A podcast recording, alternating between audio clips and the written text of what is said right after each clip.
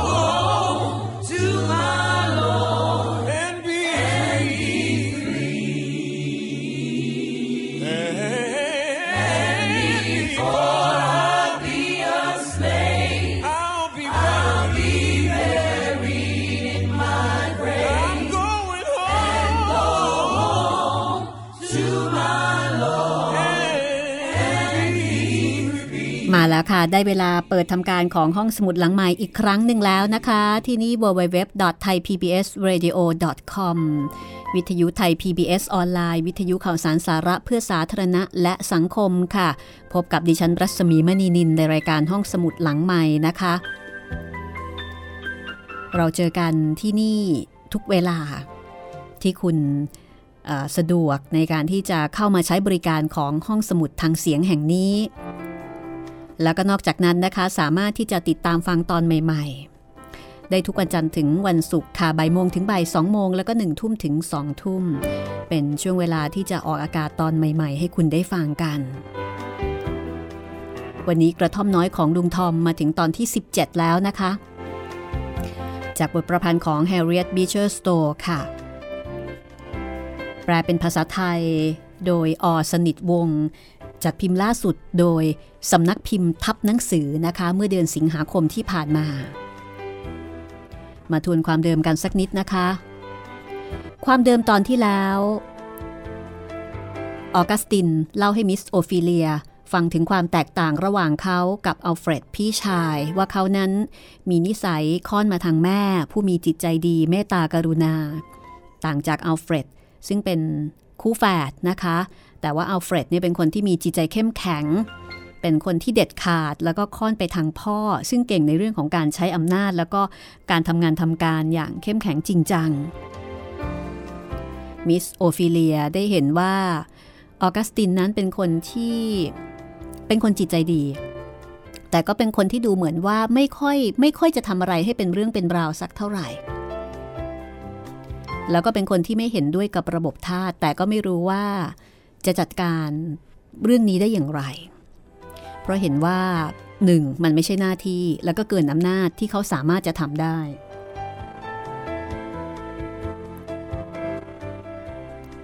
ออกัสตินยังเล่าเรื่อง CPO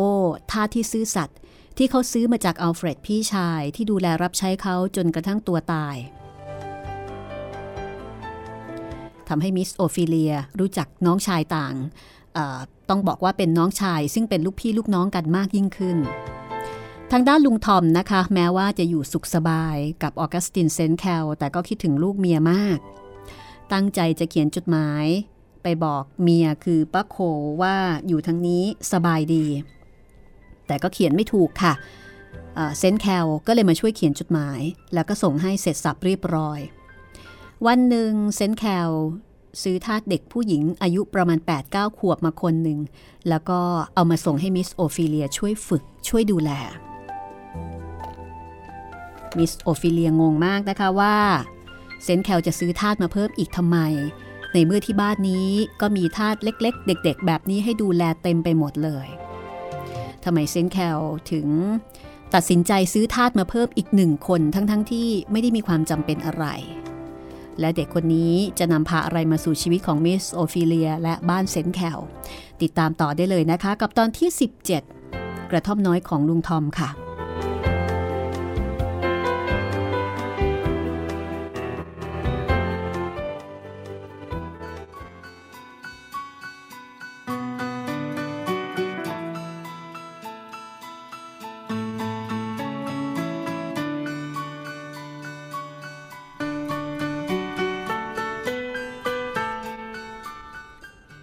ท็อปซี่ นี่นายใหม่ที่จะคอยดูแลแก แกจะต้องประพฤติตัวให้เรียบร้อยนะ เซนแคลสั่งท็อปซี่ หลังจากที่ให้เด็กผู้หญิง ร้องเพลง แล้วก็เต้นรำให้ดู ซึ่งเด็กหญิงคนนี้ ก็ส่งเสียงร้องเพลง เอามือกับเท้า เคาะจังหวะเข้ากับเสียงเพลง คือเป็นเพลงของพวกนิโกร ร้องเพลงได้ดี แล้วก็มีการหกคเมนตีลังกา แสดงท่าทางต่างๆ ให้เซนแคลดู มิสโอฟิเลีย ยืนมองด้วยความประหลาดใจ ในขณะที่เซนแคลรู้สึกพอใจ ที่เห็นมิสโอฟิเลีย แสดงกิริยาท่าทางเช่นนั้น ก็เลยสั่งเด็กบอกว่าให้ทำตัวให้ดี มิสโอฟิเลีย สงสัย ก็ถามออกัสตินตรงๆนะคะว่า ซื้อเด็กนี้มาทำไม ในเมื่อมีเด็กเล็ก ๆ แบบนี้เต็มบ้านเต็มช่องไปหมดแล้ว เซนแคลตอบว่า ก็ผมบอกแล้วนี่ครับว่า จะเอามาให้คุณพี่อบรมสั่งสอน เห็นคุณพี่เคยพูดถึงการอบรมสั่งสอนเด็กบ่อย ๆ ก็เลยเอาเด็กคนนี้มาให้ทดลองดู พี่ไม่อยากได้หรอกนะ ธุระของพี่ก็ยุ่งพอแล้ว ถ้าคุณพี่ทำแบบนั้นจริง ๆ ก็เท่ากับว่าไม่ได้แสดงน้ำใจของคริสเตียนที่ดีสิครับ ถ้าหากคุณพี่เคร่งในศาสนาจริง ๆ แล้วก็ คุณพี่ก็น่าจะเลี้ยงดูเด็กคนนี้เอาไว้ ออกัสติน เธอนี่ช่างชอบตีเตียนพี่จริง ๆ เอาเถอะ ไหน ๆ ก็พามาแล้ว พี่จะรับไว้เลี้ยงเอาบุญสักคนก็แล้วกัน แต่พี่ไม่เห็นจำเป็นเลยนะ ที่เธอจะต้องซื้อเด็กคนนี้มาอีก เพราะมีเด็กๆจนเต็มบ้านแล้ว ขอโทษเถอะครับคุณพี่ ที่ผมไม่ได้ปรึกษาหารือก่อน เรื่องมันมีอยู่ว่า เจ้าขี้เมาสองคนเป็นเจ้าของเด็กนี่ ผมเดินผ่านร้านขายอาหารเร็วๆ ของเจ้าขี้เมานั่นทุกวัน แล้วก็ขี้เกียจจะฟังเสียงร้องของเด็ก แล้วก็ไม่อยากดูเจ้าขี้เมาสองคน ตีเด็กอย่างโหดร้ายทารุณ ผมเห็นว่า เด็กนี่หน้าตาฉลาด แล้วก็ดูตลกดี ก็เลยซื้อมาให้คุณพี่ คุณพี่จะได้ช่วยอบรมสั่งสอนตามแบบอย่างของพวกนิวอิงแลนด์บ้าง แล้วก็ดูสิว่า เด็กนี่จะทำประโยชน์อะไรให้กับคุณพี่ได้บ้าง เอาละ พี่จะลองดูก็แล้วกันนะ มิสโอฟิเลียรับคำแล้วก็เดินเข้าไปใกล้ผู้รับใช้คนใหม่ของเธอ ด้วยท่าทางสะอิดสะเอียน ราวกับว่าเด็กคนนี้เป็นแมงมุมสีดำที่ดูน่าเกลียดน่ากลัว เพราะว่าสภาพของเด็กตอนนี้สกปรก เสื้อผ้าก็แทบจะไม่มีปิดตัว เสื้อผ้าก็สกปรกเก่าแล้วก็ขาด มิสโอฟิเลียก็นำเด็กหญิงไปที่ครัว พอไปเจอป้าดีน่าป้าดีน่าก็ไม่พอใจ ไม่รู้ว่าคุณผู้ชายจะนำเด็กคนนี้มาทำไมอีก เท่าที่มีอยู่ก็กวนใจพออยู่แล้ว ไม่มีใครสมัครใจ ที่จะอาบน้ำให้กับท็อปซี่มิสโอฟิเลียก็เลยต้องลงมืออาบน้ำชำระร่างกายให้กับเด็กหญิงด้วยตัวของเธอเอง โดยมีเจน คอยช่วยอย่างไม่สู้จะเต็มใจนัก มิสโอฟิเลียเป็นคนที่มีจิตใจเข้มแข็ง เธอสามารถจะอดทนในการอาบน้ำแต่งตัวให้กับเด็กได้ และเมื่อเห็นรอยไม่เรียว ที่ประทับอยู่บนหลังและบ่าของท็อปซี่มากมายเต็มไปหมด เธอก็เกิดความสมเพศเวทนา ในขณะที่เจนบอกว่า ดูนั่นสิ ท่าทางจะแก่นแก้วไม่น้อยสินะ ถึงได้ถูกเคี่ยนจนหลังลายแบบนี้ ฮ่า เราคงจะมีเรื่องกวนใจเพราะว่าเด็กคนนี้แน่ ๆเลย ฉันละเกลียดนัก เด็กนิโกรเล็ก ๆ เวียนหัว ไม่รู้ว่าคุณผู้ชายจะซื้อมาอีกทำไม เด็กคนนี้นิ่งฟังถ้อยคำของเจน ด้วยกริยาท่าทางสงบสำรวม นานๆ ก็ชำเลืองดูตุ้มหูที่เจนสวมเสียที เมื่อท็อปซี่แต่งกายสะอาดเรียบร้อย แล้วก็ตัดผมจนสั้นแล้วมิสโอฟิเลียรู้สึกพอใจ แล้วก็เริ่มคิดหาวิธีอบรมสั่งสอนเด็กหญิงอยู่ในใจ เธอนั่งลงข้างหน้าท็อปซี่ แล้วก็ถามว่าอายุเท่าไหร่ ไม่ทราบค่ะ เด็กหญิงตอบพลางยิงฟันขาว อะไรกันไม่รู้ว่าตัวเองอายุเท่าไหร่ ไม่มีใครเคยบอกเลยหรือ รู้ไหมว่าใครเป็นแม่ หนูไม่มีแม่ค่ะ ไม่มีแม่ หมายความว่ายังไง เกิดที่ไหนล่ะ ไม่เคยเกิดค่ะเฮ้อท็อปซี่ อย่าตอบฉันแบบนี้นะ ฉันไม่ได้พูดเล่นกับเธอนะ บอกสิ ว่าเธอเกิดที่ไหน แล้วก็ใครเป็นพ่อแม่ ไม่เคยเกิดค่ะ พ่อแม่ก็ไม่เคยมี ไม่มีอะไรทั้งนั้น มีคนซื้อทาสไปเลี้ยงฉันไว้กับเด็กอื่นๆป้าซูเป็นคนเลี้ยงดูเรา เด็กน้อยตอบตามความจริง เจนขัดขึ้นพร้อมกับหัวเราะว่า คุณนายคะมีคนซื้อเด็กนิโกรเล็ก ๆ ไปเลี้ยงเยอะแยะค่ะ เขาซื้อเด็กมาราคาถูกๆ พอเลี้ยงโตแล้วก็ไปขายที่ตลาด มิสโอฟิเลียก็เลยถามต่อว่า แล้วเธออยู่กับนายมานานเท่าไหร่ ไม่ทราบค่ะ ปีหนึ่งหรือว่าไม่ถึงปี ไม่ทราบค่ะ เจนก็อธิบายอีกว่า พวกนิโกรเลวๆเนี่ยเขาไม่รู้เรื่องอะไรหรอกค่ะ เรื่องเวล่ำเวลาน่ะไม่ทราบเอาเสียเลย เขาไม่รู้ว่าปีหนึ่งคืออะไร ไม่รู้แม้กระทั่งอายุของตัวเอง ท็อปซี่ เธอเคยได้ยินเรื่องพระเจ้าบ้างไหม คราวนี้เด็กมีท่าทางมึนงง แต่ก็ยิ้ม รู้ไหม ว่าใครสร้างเธอขึ้นมา ไม่มีใครสร้างค่ะ ฉันโตเอง ไม่มีใครสร้างฮ่าเอาละ เย็บผ้าเป็นไหม ไม่เป็นค่ะ แล้วทำอะไรได้บ้างทำอะไรให้กับเจ้านายเก่า ตักน้ำล้างชามขัดมีด แล้วก็รับใช้คนอื่นๆ แล้วเขาดีต่อเธอไหม ถ้ารับใช้เขาดี เขาก็ดี มิสโอฟิเลีย ลุกขึ้นยืน เซนแคลยืนพิงอยู่หลังเก้าอี้ของเธอ คุณพี่เห็นไหมครับว่า เด็กนี่ฉลาด ถ้าสอนดีๆ ก็น่าจะเป็นคนดีได้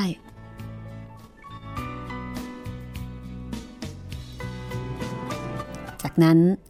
มิสโอฟิเลียก็ทำหน้าที่อบรมสั่งสอนดูแลท็อปซี่ เธอต้องการจะสอนให้เด็ก เชื่อฟังคำของผู้ใหญ่ เธอสอนให้ท็อปซี่ อ่านพระคัมภีร์ เย็บผ้า อ่านเขียนหนังสือ แล้วก็อาจจะมีการเฆี่ยนตีถ้าพูดปด มิสโอฟิเลียรู้สึกว่าการอบรมสั่งสอนเช่นนี้ เป็นวิธีที่คุณย่าคุณยาย เคยใช้อบรมสั่งสอนลูกหลานให้เป็นคนดีได้ เธอจึงพยายามอบรมสั่งสอนท็อปซี่โดยวิธีนี้ ใครๆ พากันเรียกเด็กนี่ว่าเด็กรับใช้ของมิสโอฟิเลีย แต่ว่าพวกในครัวไม่ค่อยจะชอบหน้าท็อปซี่มากนัก มิสโอฟิเลียก็เลยสั่งให้ท็อปซี่อยู่รับใช้เธอ ให้อยู่รับใช้เธอในห้อง ถ้ามีเวลาว่างก็หัดให้เย็บผ้า สอนให้อ่านและเขียนหนังสือ ซึ่งกว่าจะทำได้ก็ทำให้มิสโอฟิเลียยุ่งยากใจไม่ใช่น้อย ในตอนเช้าวันแรกที่มาอยู่มิสโอฟิเลียนำท็อปซี่เข้าไปในห้อง แล้วก็สอนให้รู้จัก วิธีทำเตียงให้เรียบร้อย ท็อปซี่แต่งตัวสะอาดหมดจด คาดผ้ากันเปื้อนที่ลงแป้งเอาไว้จนแข็ง ผมเปียอันเล็กๆ ซึ่งเด็กหญิงชอบใจนักหนาถูกตัดจนสั้น เด็กหญิงยืนต่อหน้ามิสโอฟิเลียด้วยสีหน้าเคร่งขรึมราวกับผู้ที่กำลังจะไปในงานศพ ท็อปซี่ คราวนี้ ฉันจะสอนให้เธอทำเตียง เรื่องเตียงเป็นเรื่องที่ฉันพิถีพิถันมาก เธอจะต้องหัดทำเตียงให้เรียบร้อยที่สุด คอยดูนะ ค่ะ ท็อปซี่ นี่ตะเข็บผ้า เวลาปูต้องเอาด้านนี้ออก อีกด้านหนึ่งเป็นทางกลับของผ้าจำได้ไหม ค่ะ ท็อปซี่ตอบแล้วก็ถอนใจใหญ่อีกครั้งหนึ่งผ้าปูที่นอน จะต้องพับเอาไว้ใต้ที่นอนให้เรียบร้อย แล้วก็ดึงให้ตึง มิสโอฟิเลียวุ่นวายกับการสอนวิธีทำเตียงให้กับท็อปซี่ แต่เธอไม่ได้สังเกตว่าเมื่อเธอเผลอ ท็อปซี่ได้แอบหยิบถุงมือคู่หนึ่งกับริบบิ้น ซ่อนไว้ในแขนเสื้อ แล้วก็ยืนอยู่อย่างสงบเสงี่ยม เช่นเดิม เอาละไหนลองปูให้ดูสิ ฉันจะคอยดูว่า ทำได้เรียบร้อยแค่ไหน มิสโอฟิเลียพูดแล้วก็ทรุดกายลงนั่ง ในขณะที่ท็อปซี่ดึงผ้าปูที่นอนให้ตึงแล้วก็จัดหมอนให้เรียบร้อยตามวิธีการที่มิสโอฟิเลียสอน ริบบิ้นที่เด็กหญิงแอบขโมยก็ห้อยออกมานอกแขนเสื้อ ก็เลยถูกจับได้ อะไรนี่เจ้าเด็กซุกซนและชั่วร้าย นี่เธอขโมยริบบิ้นนี่ไปเหรอ แต่ท็อปซี่ทำหน้าตาเฉย ราวกับไม่ได้ทำอะไรผิด เอ๊ะทำไมริบบิ้นนี่ถึงเข้าไปอยู่ในแขนเสื้อฉันได้ล่ะคะ ท็อปซี่ อย่าพูดปดนะ เธอขโมยริบบิ้นนั้นไป เปล่าค่ะ ฉันไม่ได้ขโมย ฉันเพิ่งเห็นริบบิ้นเดี๋ยวนี้เอง ท็อปซี่ เธอไม่รู้ว่าการพูดปดนี่เป็นสิ่งที่ชั่วร้ายมากนะ ฉันไม่เคยพูดปดค่ะ มิสโอฟิเลีย ถ้าเธอพูดปด ฉันจะเฆี่ยนนะ ถึงจะเฆี่ยนทั้งวัน ฉันก็พูดอย่างอื่นไม่ได้ คุณนายคงจะลืมทิ้งริบบิ้นไว้บนเตียง แล้วมันเข้ามาอยู่ในแขนเสื้อฉันเอง มิสโอฟิเลียโกรธมากที่ท็อปซี่กล้าพูดปดได้อย่างหน้าตาเฉย เมื่อมิสโอฟิเลียจับตัวเด็กหญิงเขย่าถุงมือก็หล่นลงบนพื้นจากแขนเสื้ออีกข้างหนึ่ง เอาละสิ คราวนี้ไม่ใช่แค่ริบบิ้นนะคะ มีถุงมืออีกข้างหนึ่งด้วย ปรากฏว่าท็อปซี่สารภาพ คือยอมสารภาพว่าขโมยถุงมือ แต่ปฏิเสธเรื่องริบบิ้นท็อปซี่ ถ้ายอมรับซะดีๆ คราวนี้ฉันจะไม่เฆี่ยน เมื่อมิสโอฟิเลียรับรอง เด็กหญิงก็ยอมรับสารภาพและแสดงความเสียใจที่ได้ทำผิด ทีนี้มิสโอฟิเลียก็เลยไม่แน่ใจนะคะว่า ที่ผ่านมาเนี่ยเคยขโมยอะไรไปก่อนหน้านี้ไหม เธอก็คาดคั้นจนกระทั่งในที่สุด ท็อปซี่ก็เลยสารภาพว่า ฉันเคยขโมยใส่สร้อยคอลูกปัดสีแดงของคุณอีวาไปค่ะ เด็กซุกซน แล้วมีอะไรอีกที่เธอขโมยไป ตุ้มหูสีแดงของโรซาไปเอามาให้ฉันทั้งสองอย่างเอามาไม่ได้ค่ะ ไหม้ไฟไปหมดแล้ว ไหม้ไฟหมด โกหกอีกแล้วสิ ไปเอามาเดี๋ยวนี้นะ ถ้าโกหกอีกแล้วก็จะถูกเฆี่ยนท็อปซี่ร้องไห้ คร่ำครวญและก็ยืนยันว่าของเหล่านั้นถูกไฟไหม้หมดแล้ว มิสโอฟิเลียถามว่าทำไมถึงเอาไปเผา เด็กน้อยตอบว่า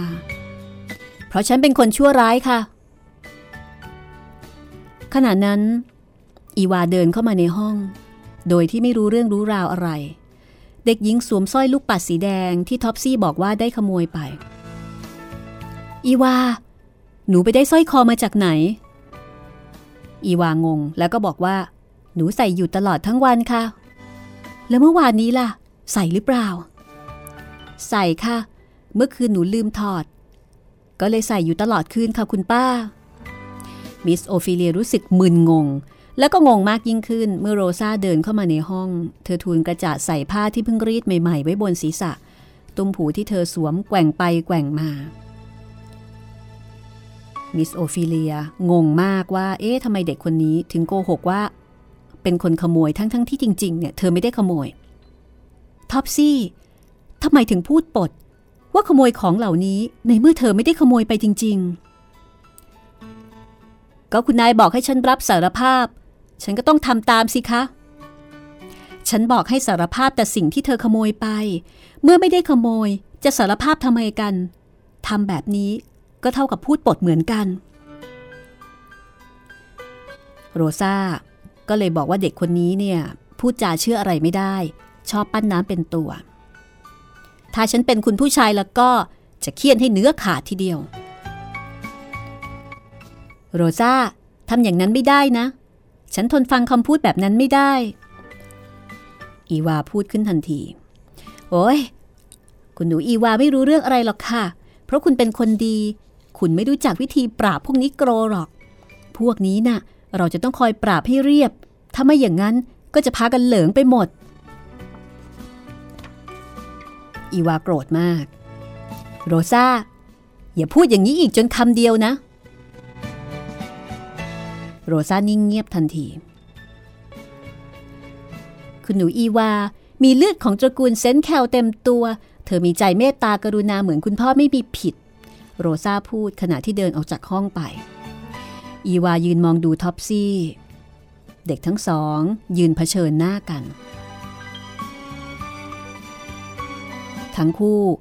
เหมือนกับเป็นตัวแทนของมนุษย์สองจำพวก ที่มีรูปร่างลักษณะ แตกต่างกันอย่างลิบลับ อีวาผมสีทอง นัยน์ตาสีฟ้า ท่าทางเป็นผู้ดีมีตระกูล ส่วนท็อปซี่ มีผิวเนื้อ และนัยน์ตาดำคม ผมหยิกหยอง ท่าทางฉลาดเฉลียว อีวาถือกำเนิดมาจากพวกแซกซันพวกที่มีภูมิธรรมสูง มีการศึกษาดี มีศีลธรรมสูง ทั้งทางร่างกายและจิตใจ ส่วนท็อปซี่ถือกำเนิดจากพวกแอฟริกัน ชาติที่ถูกกดขี่ข่มเหงต้องตกเป็นทาส เป็นพวกที่โง่เขลาทำงานหนักและมีความผิด me ท็อปซี่ที่น่าสงสารทำไมเธอถึงต้องขโมยของ เดี๋ยวนี้คุณป้าก็เลี้ยงเธอเป็นอย่างดีนี่นา ถ้าอยากได้อะไรก็ขอสิ ฉันยินดีจะให้ของของฉัน ดีกว่าที่จะให้เธอขโมย ถ้อยคำของอีวาเป็นถ้อยคำอันอ่อนหวาน ที่ท็อปซี่ได้เคยฟังเป็นครั้งแรกในชีวิต น้ำเสียงอันไพเราะ กิริยามารยาทอันอ่อนโยนนุ่มนวลของอีวา จับใจอันแข็งกระด้างของเด็กหญิงนิโกร ในดวงตาที่ดำคลับ ของท็อปซี่ มีหยาดน้ำตาเอ่อคลอ แต่แล้วเด็กหญิงก็หัวเราะ และยิงฟันขาวเช่นเคย ท็อปซี่ ซึ่งเคยชินต่อถ้อยคำอันหยาบกระด้างที่ผู้คนกล่าวกับตน เธอไม่สามารถที่จะเชื่อได้ว่า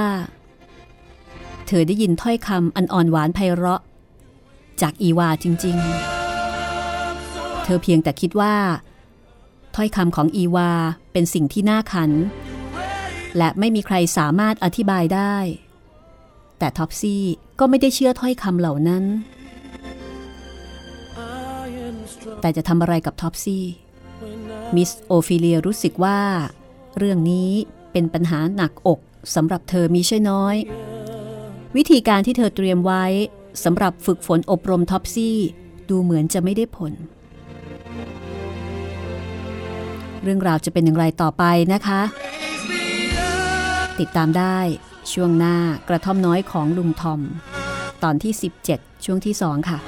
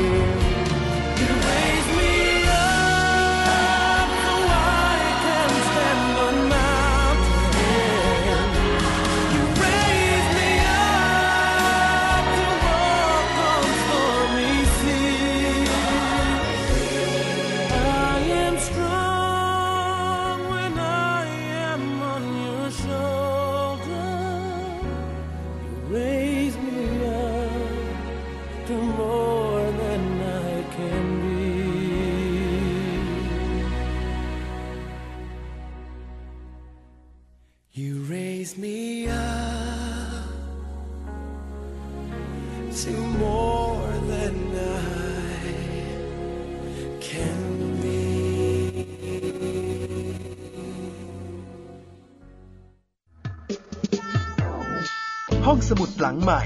ห้องสมุดที่ฟังได้ทางวิทยุกับรัศมีมณีนิน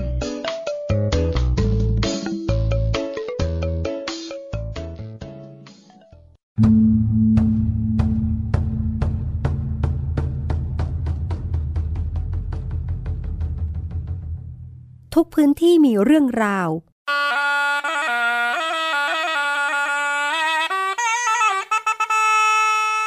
ร้อมขยายกระจายเสียง ส่งตรงจากทุกภูมิภาค กับรายการเสียงจากหมู่บ้าน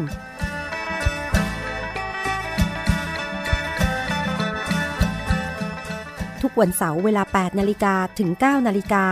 ทาง www.thaipbsradio.com และแอปพลิเคชัน Thai PBS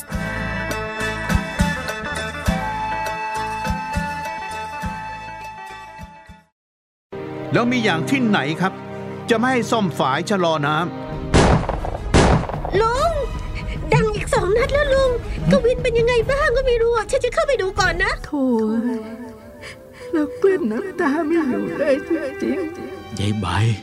ที่ดินสักกระบิฉันก็จะไม่ยอมให้ใครมาเอาของยายใบไปนะ ติดตามรับฟังบ้านน้ำขั้นคลองรักทุ่งขวัญได้ทางสถานีวิทยุแห่งนี้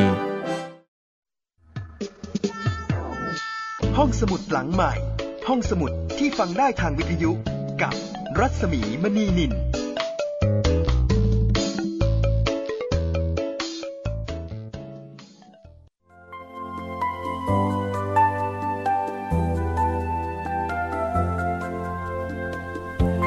เข้าสู่ช่วงที่2ของตอนที่ 17 นะคะ กระท่อมน้อยของลุงทอม ในรายการห้องสมุดหลังใหม่นะคะ กับวรรณกรรมที่ทรงพลังในศตวรรษที่ 19 ที่มียอดขายระเบิดเถิดเทิง เป็นรองก็แต่คัมภีร์ไบเบิลนะคะ ขายดีมากแล้วก็ทรงอิทธิพลมาก ใครได้อ่านก็ประทับใจ สะเทือนใจ แล้วก็กลายเป็นหนังสือที่ส่งอิทธิพลทางความคิด แล้วก็นำไปสู่การเลิกทาสในระยะเวลาต่อมาอีก 9 ปี กระท่อมน้อยของลุงทอมแปลมาจากหนังสือเรื่อง Uncle Tom's Cabin ของ Harriet Beecher Stowe นะคะ แปลเป็นไทย โดยอสนิทวงศ์จัดพิมพ์โดยสำนักพิมพ์ทับหนังสือเมื่อเดือนสิงหาคมนะคะ เป็นปกแข็งค่ะ หนาประมาณ 500 หน้านะคะ คุณผู้ฟังท่านไหนสนใจก็สามารถที่จะไปถามหาได้ตามร้านหนังสือใหญ่ ๆ โดยทั่วไป และถ้าฟังจากห้องสมุดหลังใหม่ก็ฟังไปได้เรื่อยๆนะคะ ตอนนี้ตอนที่ 17 แล้ว แล้วถ้าเกิดว่าต้องการติดต่อกับผู้จัดพูดคุยเกี่ยวกับเรื่องของหนังสือเนื้อหา หรือว่าอยากจะเสนอแนะเรื่องใหม่ ที่จะนำมาเล่าในรายการ ก็ติดต่อกันได้ที่รัศมีมณีนิลนะคะ เป็น Facebook บุคคลค่ะ เป็นภาษาอังกฤษนะคะ R A double S A M double E M A N double E N I L ค่ะ และถ้าเกิดว่าส่งคำขอเป็นเพื่อนแล้ว รบกวน inbox มาบอกกันด้วยนะคะ inbox มาบอกกันนิดนึงว่ามาจากรายการห้องสมุดหลังใหม่ ตอนนี้มีตัวละครมาให้เราได้รู้จักเพิ่มอีกตัวหนึ่งแล้วก็คือท็อปซีเด็กผู้หญิงที่ดู เคยชินกับความหยาบคาย เคยชินกับการ เคี่ยนตีกับการถูกลงโทษ พูดง่ายๆว่าเป็นเด็กที่ดื้อด้าน เป็นเด็กที่เคยชินนะคะ กับการลงโทษ เพราะว่าท็อปซี่เจอเจอแต่เรื่องแบบนี้มาโดยตลอด ไม่เคยมีใครที่รัก แล้วก็เป็นห่วงเป็นใยเธอมาก่อนเลย ไม่แม้แต่ จะพูดจาดีๆกับเธอ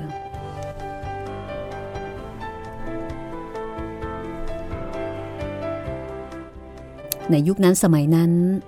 เด็กแบบท็อปซี่ ที่เติบโตมาแบบเออมาแบบนี้นะคะ ก็คงจะมีไม่น้อย ถูกขายเป็นต่อๆกันมา แล้วก็ถูกคนมองเหมือนกับสิ่งของ มองเหมือนสัตว์ ที่ไม่มีความรู้สึก ไม่มีชีวิตจิตใจ เอาละค่ะ เรามาติดตามกันต่อนะคะว่ามิสโอฟิเลียจะสามารถดูแลแล้วก็ดัดสันดานของท็อปซี่ให้เป็นคนดีขึ้นมาบ้างได้หรือไม่ ติดตามได้เลยนะคะกับตอนที่ 17 ช่วงที่ 2 กระท่อมน้อยของลุงทอมค่ะ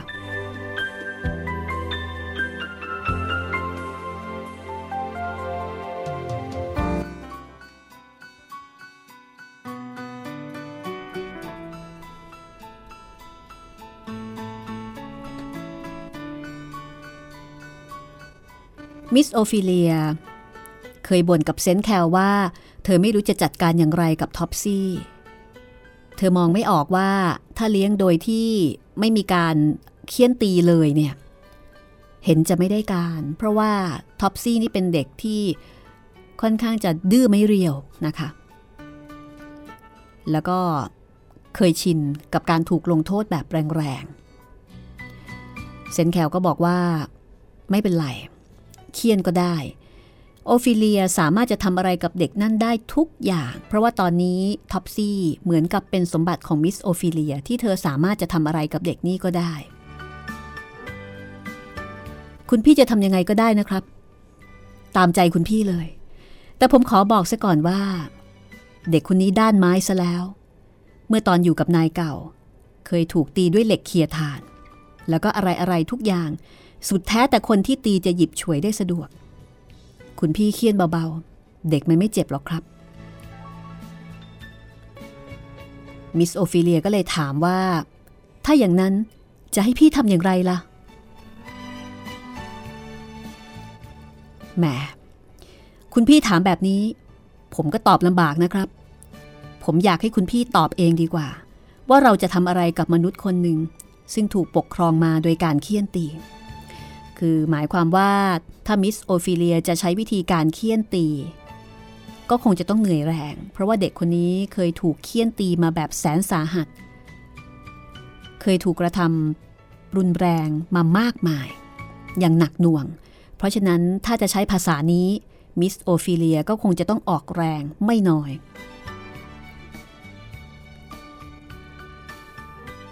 ข้อนี้ยากเกินกว่าที่พี่จะตอบได้ พี่เกิดมา ก็ไม่เคยเจอเด็กแบบนี้ แต่เด็กแบบนี้มีอยู่ทั่วไปในหมู่พวกเรา เราจะปกครองคนแบบนี้ได้ยังไง มิสโอฟิเลียบอกว่าเธอก็ไม่รู้เหมือนกัน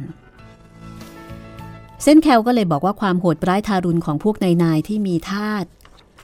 อย่างเช่นเรื่องเยปรูนั้น เป็นเรื่องที่สามารถจะพบเจอได้ เส้นแคลให้ความเห็นว่า ถ้าต่างฝ่ายต่างแข่งเข้าหากัน เจ้าของทาสยิ่งโหดร้ายขึ้น ทาสก็ยิ่งดื้อดึงขึ้น การเคี่ยนตีและการเกลี้ยวกราด ก็เปรียบเสมือนยานอนหลับ คือยิ่งกินมาก ก็ยิ่งต้องเพิ่มยาให้แรงขึ้นทุกที ผมจึงคิดจะปกครองทาสของผม โดยไม่มีการเคี่ยนตี แต่ปรากฏว่า ทาสของผมก็เหมือนกับเด็กๆ ที่ถูกผู้ใหญ่ตามใจจนเสียเด็ก แต่ผมคิดว่านั่นก็ดีกว่าที่เราจะต้องเป็นคนทารุณโหดร้ายทั้งสองฝ่าย คุณพี่พูดมามากมายแล้ว ถึงเรื่องความรับผิดชอบของเราในการอบรมสั่งสอนคนพวกนี้ ผมก็เลยอยากให้คุณพี่ลองเลี้ยงไอ้เจ้าเด็กแก่นแก้วคนนี้ดูสักคน มิสโอฟิเลียก็เลยบอกว่า เป็นเพราะเซนแคลปกครองตามแบบที่เขาเชื่อนั่นเอง เด็กๆ ในการปกครองของเซนแคลถึงได้กลายเป็นเด็กแก่นแก้วไปหมด คือเซนแคลเองก็ก็หย่อนเกินไปนะพูดง่ายๆ เซนแคลเองก็ยอมรับแล้วก็บอกว่า ผมทราบครับ แต่ในเมื่อเขาเกิดมาและมีชีวิตอยู่ แล้วเราจะทำยังไงกับเขาล่ะครับ ตกลง พี่จะลองดู เพราะเป็นหน้าที่ของพี่ มิสโอฟิเลียรับคำแล้วก็พยายามอบรมสั่งสอนท็อปซี่อย่างสุดความสามารถ เธอกำหนดเวลาให้เด็กหญิงอ่านหนังสือทำงานแล้วก็หัดเย็บผ้า ในไม่ช้าท็อปซี่ก็สามารถที่จะอ่านหนังสือง่าย ๆได้ แต่การเย็บผ้าเป็นเรื่องยากสำหรับท็อปซี่ เพราะว่าเธอมีท่าทางปราดเปรียว เหมือนแมว แล้วก็ว่องไวเหมือนลิง การที่ต้องนั่งนิ่งๆ เย็บผ้านานๆ เป็นสิ่งที่เธอเบื่อหน่ายที่สุด เด็กหญิงทำเข็มหัก แล้วก็แอบโยนทิ้งทางหน้าต่าง หรือว่าแอบทิ้งในซอกข้างฝาผนังทำได้ยุ่งเหยิง สกปรก หรือไม่ก็โยนได้ทิ้งหมดทั้งหลอด เด็กหญิงเคลื่อนไหวได้อย่างรวดเร็ว เหมือนนักเล่นกล แล้วก็ตีหน้าได้เก่ง มิสโอฟิเลียก็เลยจับผิดได้ไม่บ่อยนัก คือจับไม่ได้ไล่ไม่ทัน แต่เด็กคนนี้เป็นคนที่เก่งมาก เป็นคนที่มีความสามารถพิเศษ ในการทำหน้าตาตลกตลก ร้องรำทำเพลง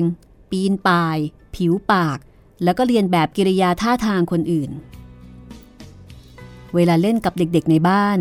เด็กทุกคนถึงกับอ้าปากค้างด้วยความประหลาดใจ เมื่อเห็นการเล่นอย่างพิสดารของท็อปซี่ อีวานี่ชอบท็อปซี่มาก ชอบมาเล่นด้วยบ่อยๆ จนมิสโอฟิเลียต้องขอให้เซนต์แคลห้ามซะบ้าง ในไม่ช้าท็อปซี่ก็กลายเป็นคนที่ใครๆ พากันสนใจ ปล่อยอีวาไปตามเรื่องเถอะครับท็อปซี่อาจจะทำประโยชน์ให้แกได้ แล้วเธอไม่กลัวหรือเซนต์แคลว่าเด็กซุกซนแบบนั้นจะทำให้อีวาซนไปด้วยท็อปซี่ไม่สามารถจะสอนให้อีวาเล่นซนหรอกครับ มันอาจจะสอนเด็กอื่นได้ แต่ความชั่วสูญหายไปจากจิตใจของอีวา เหมือนกับหยาดน้ำค้างที่ร่วงหล่นจากใบกระหล่ำปลี ไม่มีสักหยดเดียวที่จะแทรกซึมเข้าไปภายในได้ อย่าเพิ่งแน่ใจนักนะ ถ้าพี่มีลูก พี่เห็นจะไม่ยอมให้เล่นกับท็อปซี่แน่ๆ อ๋อ ถ้าเป็นลูกคุณพี่ก็ไม่ต้องเล่นหรอกครับ แต่ลูกผมเล่นได้ ถ้าอีวาจะเสียเด็กแล้วก็ คงจะเสียมานานหลายปีแล้ว ซนแคลก็เป็นพ่อที่น่ารักมาก ๆ เลยนะคะ เด็กคงจะมีความสุขมาก เพราะว่าตามใจแล้วก็ไว้วางใจลูก ไม่ค่อยออตั้งกฎกติกาอะไรมากนัก เพราะว่า เชื่อใจในตัวลูกว่าลูกจะไม่มีวันเปลี่ยนแปลง เพราะอิทธิพลของคนอื่น ตอนที่ท็อปซี่มาใหม่ ๆ ใคร ๆ แม้กระทั่งพวกทาสด้วยกันเอง ก็พากันดูถูกดูหมิ่นเหยียดหยาม เพราะว่าทาสเองก็มีการแบ่งชนชั้นเหมือนกันนะคะ โดยเฉพาะกับทาสที่อยู่มานานแล้ว แล้วก็มีสถานะที่ค่อนข้างดี แต่ในไม่ช้าทาสเหล่านั้นก็ต้องเปลี่ยนความคิดเห็น เพราะว่าทุกๆคนที่เคยแสดงความเกลี้ยกล่อต่อท็อปซี่ ก็จะต้องมีอันเป็นไปต่างๆ นานา บางทีตุ้มหูหรือว่าของประดับเล็ก ๆ น้อยๆของคนคนนั้นก็จะหายไป หรือถ้าไม่อย่างนั้นก็จะต้องประสบเหตุร้ายอย่างอื่น เช่น ถูกน้ำร้อนลวก เพราะว่าเดินไปชนถังหก หรือบางทีก็มีน้ำสกปรก ไหลราดรดเสื้อผ้าเมื่อเดินผ่านประตู เพราะมีคนแอบเอาถังน้ำสกปรกไปวางไว้ข้างบน แต่ไม่มีใครทราบว่าใครเป็นคนที่เล่นอุตริซุกซนเช่นนี้ ในที่สุดทุกคนในบ้านก็ปล่อยให้ท็อปซี่อยู่ตามลำพัง ไม่มีใครเข้าไปยุ่งด้วย ท็อปซี่เป็นเด็กที่เฉลียวฉลาด เป็นเด็กที่เรียนรู้และก็ทำอะไรได้เร็ว ถ้าวันไหนเอาใจใส่ดี เด็กหญิงก็ปัดกวาดจัดห้องหับ แล้วก็ปูที่นอนของมิสโอฟิเลียเรียบร้อย แต่ถ้าวันไหนนึกขี้เกียจขึ้นมา เธอก็จะปล่อยข้าวของรกรุงรัง แทนที่จะทำเตียง เธอจะถอดปลอกหมอนออก แล้วก็เอาหัวชนหมอนจนนุ่นกระจุยกระจาย บางทีก็ปีนเสาแล้วก็เอาหัวห้อยลงมา บางทีเอาหมอนข้างมาสวมเสื้อนอนของมิสโอฟิเลีย แล้วก็ทำท่าทำทางตลกตลกอยู่หน้ากระจกเงา มิสโอฟิเลียเรียกการเล่นชนิดนี้ของท็อปซี่ว่าเล่นพิเรนทร์ มีอยู่ครั้งหนึ่งมิสโอฟิเลียพบว่าท็อปซี่เอาผ้าห่มสีแดงผืนที่ดีที่สุดของเธอมาโพกศีรษะ แล้วก็เดินไปมาหน้ากระจกอย่างงามสง่าเพราะมิสโอฟิเลีย ลืมใส่กุญแจตู้เสื้อผ้า พอมิสโอฟิเลียถามว่าทำไมถึงชอบซนแบบนั้น ท็อปซี่ก็บอกว่า ไม่ทราบค่ะ อาจจะเป็นเพราะว่าฉันเป็นเด็กชั่วร้ายกระมังคะ นี่ ฉันไม่รู้แล้วนะ ว่าจะทำอย่างไรกับเธอดี เฆี่ยนสิคะ นายเก่าเคยเฆี่ยนเสมอ ถ้าไม่ถูกเฆี่ยน ก็คงทำงานดีไม่ได้ ฉันไม่อยากจะเฆี่ยนเธอนะ ถ้าเธอตั้งอกตั้งใจทำงานดีได้ แต่ทำไมถึงชอบทะเลถลายนัก ฉันเคยถูกเฆี่ยนจนเคยเสียแล้วล่ะค่ะ การเฆี่ยนตีอาจทำให้ฉันเป็นคนดีได้ มิสโอฟิเลียก็เลยลองเฆี่ยนท็อปซี่เวลาถูกเฆี่ยนเด็กหญิงก็ส่งเสียงร้องคร่ำครวญวิงวอนให้มิสโอฟิเลียกรุณา แต่พอมิสโอฟิเลียหยุดเฆี่ยน เด็กหญิงก็ขึ้นไปนั่งบนระเบียง มีเด็กๆล้อมรอบ แล้วก็พูดอย่างไม่แยแสว่ามิสโอฟิเลียตีเบาเหมือนยุงกัด นายเก่าของเธอสิเฆี่ยนเจ็บนัก ท็อปซี่มักจะพูดให้เด็ก หรือว่าคนอื่นๆฟังว่า ทุกๆคนมีความผิดบาป และพวกนิโกรมีความผิดบาปมากกว่าพวกผิวขาว และตัวเธอเองเป็นคนชั่วร้ายที่สุดในโลก เหมือนกับถูกฝังหัวมาแบบนี้ ว่าเกิดมาชั่วร้ายไม่มีวันที่จะเป็นคนดีได้ ต้องอยู่กับความรุนแรง อยู่กับความชั่วร้าย ในวันอาทิตย์ มิสโอฟิเลีย จะสอนท็อปซี่ให้อ่านและท่องพระคัมภีร์ ซึ่งเด็กหญิงก็จำได้แม่นยำจนมิสโอฟิเลียรู้สึกดี คือรู้สึก เกิดกำลังใจและศรัทธาในการสอนมากขึ้น เซนต์แคลถามว่าการเรียนพระคัมภีร์จะให้ประโยชน์อะไรกับท็อปซี่ได้บ้าง พระคัมภีร์เป็นสิ่งที่เด็กๆ ทุกคนจะต้องเรียนนะ และจะเข้าใจหรือเปล่าครับ อ๋อ เวลาเรียนน่ะ เด็กไม่เข้าใจหรอก แต่เมื่อโตขึ้นก็จะเข้าใจไปเอง ผมยังไม่เข้าใจเลยครับคุณพี่ ทั้งๆทที่ตอนเป็นเด็ก คุณพี่สอนผมซะอย่างละเอียดละออเธอเรียนได้ดีมากนะออกัสติน พี่เคยหวังว่าเธอจะเป็นคนดี แล้วเดี๋ยวนี้ คุณพี่เห็นผมดีไหมครับ พี่อยากให้เธอดี เหมือนเมื่อตอนที่เป็นเด็กๆ นะออกัสติน ผมก็เหมือนกันครับ เอาเป็นว่า คุณพี่สอนท็อปซี่ต่อไปดีกว่า อาจจะช่วยให้เด็กนั่นดีก็ได้ ท็อปซี่ยืนนิ่ง เหมือนรูปปั้นสีดำในขณะที่มิสโอฟิเลียสอนต่อไปว่า บรรพบุรุษคู่แรกของเราถูกปล่อยปละละเลยให้ทำอะไรๆตามอำเภอใจ ก็เลยหลงกระทำผิด แล้วก็ถูกขับไล่ออกจากสถานที่ ซึ่งพระเจ้าให้เขาอยู่แต่ดั้งเดิมมาท็อปซี่ขยิบตา แล้วก็มองมิสโอฟิเลียเป็นเชิงถาม สงสัยอะไรหรือเปล่าท็อปซี่ สถานที่อะไรคะ เคนตักกี้ใช่ไหมคะ นายเคยบอกว่าพวกเรามาจากเคนตักกี้ เซนแคลหัวเราะ คุณพี่ต้องอธิบายความหมายให้เด็กนั่นเข้าใจ ไม่อย่างนั้นยุ่งกันใหญ่ครับ ออกัสติน เธออย่าหัวเราะสิ พี่สอนไม่ได้นะ ถ้าเธอคอยนั่งหัวเราะอยู่เรื่อย ๆ แบบนี้ ถ้างั้นผมไม่กวนอีกแล้วครับ เซนแคลหยิบหนังสือพิมพ์เข้าไปนั่งอ่านในห้องรับแขกแต่ก็อดขำไม่ได้ เมื่อท็อปซี่พูดคำยากๆผิด มิสโอฟิเลีย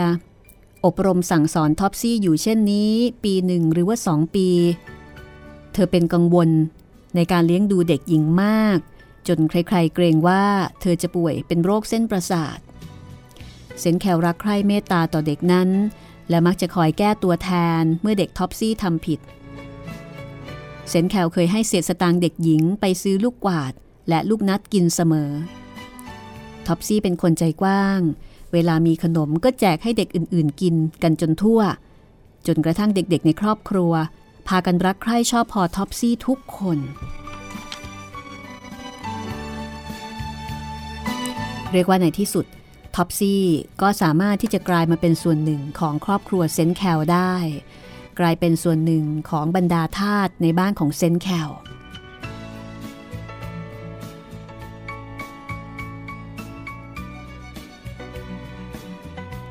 ตอนนี้เรากลับไปที่บ้านเก่าของลุงทอมกันบ้างนะคะ บ้านเก่าของลุงทอม กระท่อมน้อยของลุงทอม ในบ้านของมิสเตอร์และมิสซิสเชลบีในเคนตักกี้เป็นเวลาบ่ายในฤดูร้อนมิสเตอร์เชลบีนั่งในห้องโถงใหญ่ ซึ่งเปิดออกสู่ห้องรับแขกมีเฉลียงอยู่สองข้างของห้องนั้น มิสเตอร์เชลบีเอนหลังพิงพนักเก้าอี้ แล้วก็กำลังสูบบุหรี่อย่างสบายอารมณ์ มิสซิสเชลบีนั่งเย็บผ้าอยู่ที่ประตู สีหน้าของเธอเหมือนกับกำลังหาโอกาสที่จะพูดอะไรบางอย่างออกมา จนในที่สุดมิสซิสเชลบีก็กล่าวกับสามีว่า รู้ไหมคะ ว่าป้าโคได้รับจดหมายจากลุงทอม อ๋อจดหมายเหรอ ทอมมีเพื่อนที่บ้านใหม่เป็นยังไงบ้างล่ะ สบายดีหรือ ครอบครัวผู้ดีครอบครัวหนึ่งซื้อแกไป ทอมได้รับความเมตตาปราณี แล้วก็ไม่ต้องทำงานหนัก ดีจัง ฉันยินดีนะ ที่ได้ทราบข่าวนี้ ฉันคิดว่าป่านนี้ลุงทอมคงจะติดใจนายใหม่ทางภาคใต้ มากกว่าที่จะกลับมาอยู่กับเราซะอีก ไม่เลย ตรงกันข้าม แกถามถึงเรื่องเงิน ที่เราจะเอาไปไถ่แกคืนมาอย่างร้อนใจ เมื่อไหร่คุณจะรวบรวมเงินได้ล่ะคะ เรื่องนั้นยังกะไม่ได้ หลงได้ยุ่งเรื่องเงินทองครั้งหนึ่งแล้ว มันก็ยุ่งกันอยู่เรื่อยๆ เราจะต้องขอยืมคนหนึ่งไปใช้อีกคนหนึ่งฮ่ามันช่างวุ่นวายไปหมด แต่ฉันคิดว่า เราสามารถจะจัดการเรื่องหนี้สินของเราให้เรียบร้อยได้ เราขายม้าให้หมด แล้วก็ขายนาของคุณสักแปลง ก็น่าจะพอใช้หนี้ได้หมดนะคะ ตลกหน้าเอมิลี่ เธอเป็นผู้หญิงที่ดีที่สุดในเคนตักกี้ แต่เธอไม่มีความเข้าใจในเรื่องธุระการงานเอาซะเลย พวกผู้หญิงไม่เข้าใจหรอก แต่อย่างน้อยที่สุด คุณจะไม่ยอมให้ฉันออกความเห็น เกี่ยวกับธุระการงานของคุณบ้างเลยเหรอคะ คุณลองเอาบัญชีมาให้ฉันดูสิคะ ว่าคุณเป็นหนี้อยู่ทั้งหมดเท่าไหร่ แล้วก็ลองให้ฉันช่วยคุณประหยัดดูบ้าง เลวไหล อย่ากวนใจฉันหน่อยเลยนะเอมิลี่ ฉันก็บอกไม่ถูกหรอก ว่าฉันเป็นหนี้อยู่เท่าไหร่ ฉันรู้หรอกนะ ว่าจะทำยังไง แต่ไอเรื่องตัดนั่นเติมหนี้น่ะ ไม่มีประโยชน์หรอก บอกแล้วว่า เธอไม่มีความรู้เกี่ยวกับธุรกิจการงานของฉัน มิสเตอร์เชลบีปิดทางที่จะอธิบายให้ภรรยาเข้าใจ ด้วยการขึ้นเสียงดัง ซึ่งเป็นวิธีที่เขาชอบใช้กับเธอเสมอ เมื่อพูดกันเกี่ยวกับเรื่องของธุระการงาน มิสซิสเชลบีหยุดพูด พร้อมกับถอนใจ ตามที่สามีพูดมาแล้ว เธอเห็นจริงด้วยทุกประการ มิสซิสเชลบีเป็นคนที่มีนิสัยละเอียดอ่อน แล้วก็จิตใจดีเธอตั้งใจแน่วแน่ว่า เธอจะพยายามไถ่ลุงทอมกลับคืนมาให้ได้ แต่เมื่อมิสเตอร์เชลบีสามีบอกว่ายังรวบรวมเงินไม่ได้ เธอก็รู้สึกหนักใจ คุณไม่คิดเหรอคะ ว่าเราควรจะพยายามทำอะไรสักอย่าง เพื่อให้ได้เงินค่าตัวลุงทอมป้าโคที่น่าสงสาร แกหวังว่าเราจะไถ่ผัวแกคืนมานะคะ ฉันเสียใจ ถ้าป้าโคจะคิดแบบนั้น ก่อนจะสัญญากับแก ฉันไม่ทันได้คิดให้รอบคอบ เรื่องไถ่ทอมกลับมาน่ะ ฉันไม่แน่ใจซะแล้ว ทอมอาจจะมีเมียใหม่ในสองปีนี้ก็ได้ และป้าโคก็ควรจะหาผัวใหม่บ้างเหมือนกัน มิสเตอร์เชลบีคะ ฉันได้สอนพวกทาสของเราว่า การแต่งงานเป็นพิธีศักดิ์สิทธิ์ ฉันไม่สามารถจะแนะนำป้าโคให้ทำอย่างที่คุณว่าได้หรอกนะคะ มิสเตอร์เชลบีก็บอกว่า ไม่น่าไปสั่งสอนพวกทาสแบบนั้นเลยสำหรับเขาแล้ว พวกนิโกรไม่ควรจะถือการแต่งงานเป็นเรื่องสำคัญ เหมือนอย่างพวกผิวขาวผู้เป็นนาย แต่ศีลธรรมที่ฉันอบรมสั่งสอนเขา มาจากพระคัมภีร์นะคะ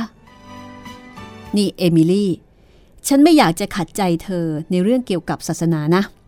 แต่ศีลธรรมของเธอคงไม่เหมาะสม กับคนที่ตกอยู่ในสภาพแบบนี้ คือสามีเนี่ยรู้สึกว่าไม่ควรจะใช้มาตรฐานเดียวกัน ในขณะที่ภรรยารู้สึกว่า ใช้มาตรฐานเดียวกัน ก็คือใช้พระคัมภีร์เล่มเดียวกัน เอมิลี่ เธอคงไม่ทำตัวเธอให้ตกต่ำลงมาแบบนั้นนะ ฉันยอมให้เธอทำแบบนั้นไม่ได้ มิสเตอร์เชลบีพูด เมื่อมิสซิสเชลบีบอกว่า ถ้าสามีไม่จัดการ หาเงินมาไถ่ลุงทอม เธอจะออกไปสอนดนตรี เพื่อที่จะเอาเงินมาถ่ายตัวลุงทอม คือในสมัยนั้น ผู้หญิงที่มีสามี คงไม่ได้ออกไปทำงานนะคะ ถ้าออกไปทำงานก็แสดงว่าคงมีปัญหาในเรื่องของเศรษฐกิจเรื่องของฐานะ สามีก็จะเสียหน้า แต่มิสซิสเชลบีบอกว่า การสอนดนตรีไม่ได้ทำให้ฉันต่ำลงหรอกนะคะ การเสียสัญญาต่อพวกทาสเหล่านี้ต่างหากที่ทำให้ฉันละอายใจ เธอช่างเป็นคนกล้าหาญและก็ฉลาดรอบคอบเสมอนะ เอมิลี่ แต่ฉันขอแนะนำว่าก่อนจะทำอะไร เธอควรจะคิดดูให้รอบคอบ ในขณะนั้น การสนทนาถูกขัดจังหวะเมื่อป้าโค ภรรยาของลุงทอมเดินมาที่ปลายระเบียง คุณนายคะ มีอะไรเหรอป้าโค คุณนายมาดูเป็ดไก่หน่อยสิคะ ดิฉันไม่ทราบว่าคุณนายจะให้ทำอะไรบ้างมิสซิสเชลบียิ้มเมื่อเห็นเป็ดไก่ที่ฆ่าแล้ว นอนเรียงกันบนโต๊ะในครัว คุณนายจะให้ทำพายเนื้อไก่ไหมคะ ทำอะไรก็ได้ ป้าอยากทำอะไรก็ตามใจ ฉันกินได้ทั้งนั้นแหละ ป้าโคยืนมองเป็ดไก่อย่างใจลอย ในที่สุดแกก็หัวเราะเบาๆ แล้วก็พูดขึ้นว่า คุณผู้ชายกับคุณนาย จะเถียงกันด้วยเรื่องเงินเงินทองทองทำไมคะ คุณนายไม่ใช้ของที่มีอยู่ในมือแล้วให้เป็นประโยชน์ ป้าพูดอะไร ฉันไม่เข้าใจ มิสซิสเชลบีพูด จากสีหน้ากริยาอาการของป้าโคแสดงว่า แกคงจะแอบได้ยิน เรื่องที่เธอพูดกับสามีมาโดยตลอด คุณนายคะ ดิฉันได้ทราบว่ามีคนต้องการจะจ้างแม่ครัวไปทำขนมหวานที่ลุยส์วิลล์เขาจะให้ค่าจ้างอาทิตย์ละ 4 ดอลลาร์ แล้วไงล่ะ ตอนนี้ซอลลี่ ก็พอจะทำอะไรได้แล้ว ดิฉันหัดให้ทำขนมและกับข้าว จนเดี๋ยวนี้ก็พอจะรู้จักหุงต้มกินได้บ้าง ถ้าคุณนายยอม ดิฉันจะช่วยเก็บเงินสำหรับไปถ่ายลุงทอมกลับมา แต่ป้าคงไม่อยากทิ้งลูกๆไปนี่นะ พวกเด็กๆ ผู้ชายก็โตพอจะทำงานกลางวันได้แล้วค่ะ และซอลลี่ก็จะช่วยดูลูกคนเล็กของดิฉันได้ มิสซิสเชลบีแย้งว่าลุยส์วิลนี่อยู่ค่อนข้างไกล แต่ป้าโคก็บอกว่าไม่เป็นไร เธอสามารถจัดการได้ สุดท้ายมิสซิสเชลบีก็บอกว่า ตามใจ ถ้าอยากไปฉันก็จะให้ไป แล้วจะช่วยเก็บเงินค่าจ้างของป้าไว้สำหรับช่วยถ่ายลุงทอมของป้ากลับคืนมาก็แล้วกันนะ ดวงหน้าอันเศร้าสลดของป้าโค จ่มใสขึ้นมาทันที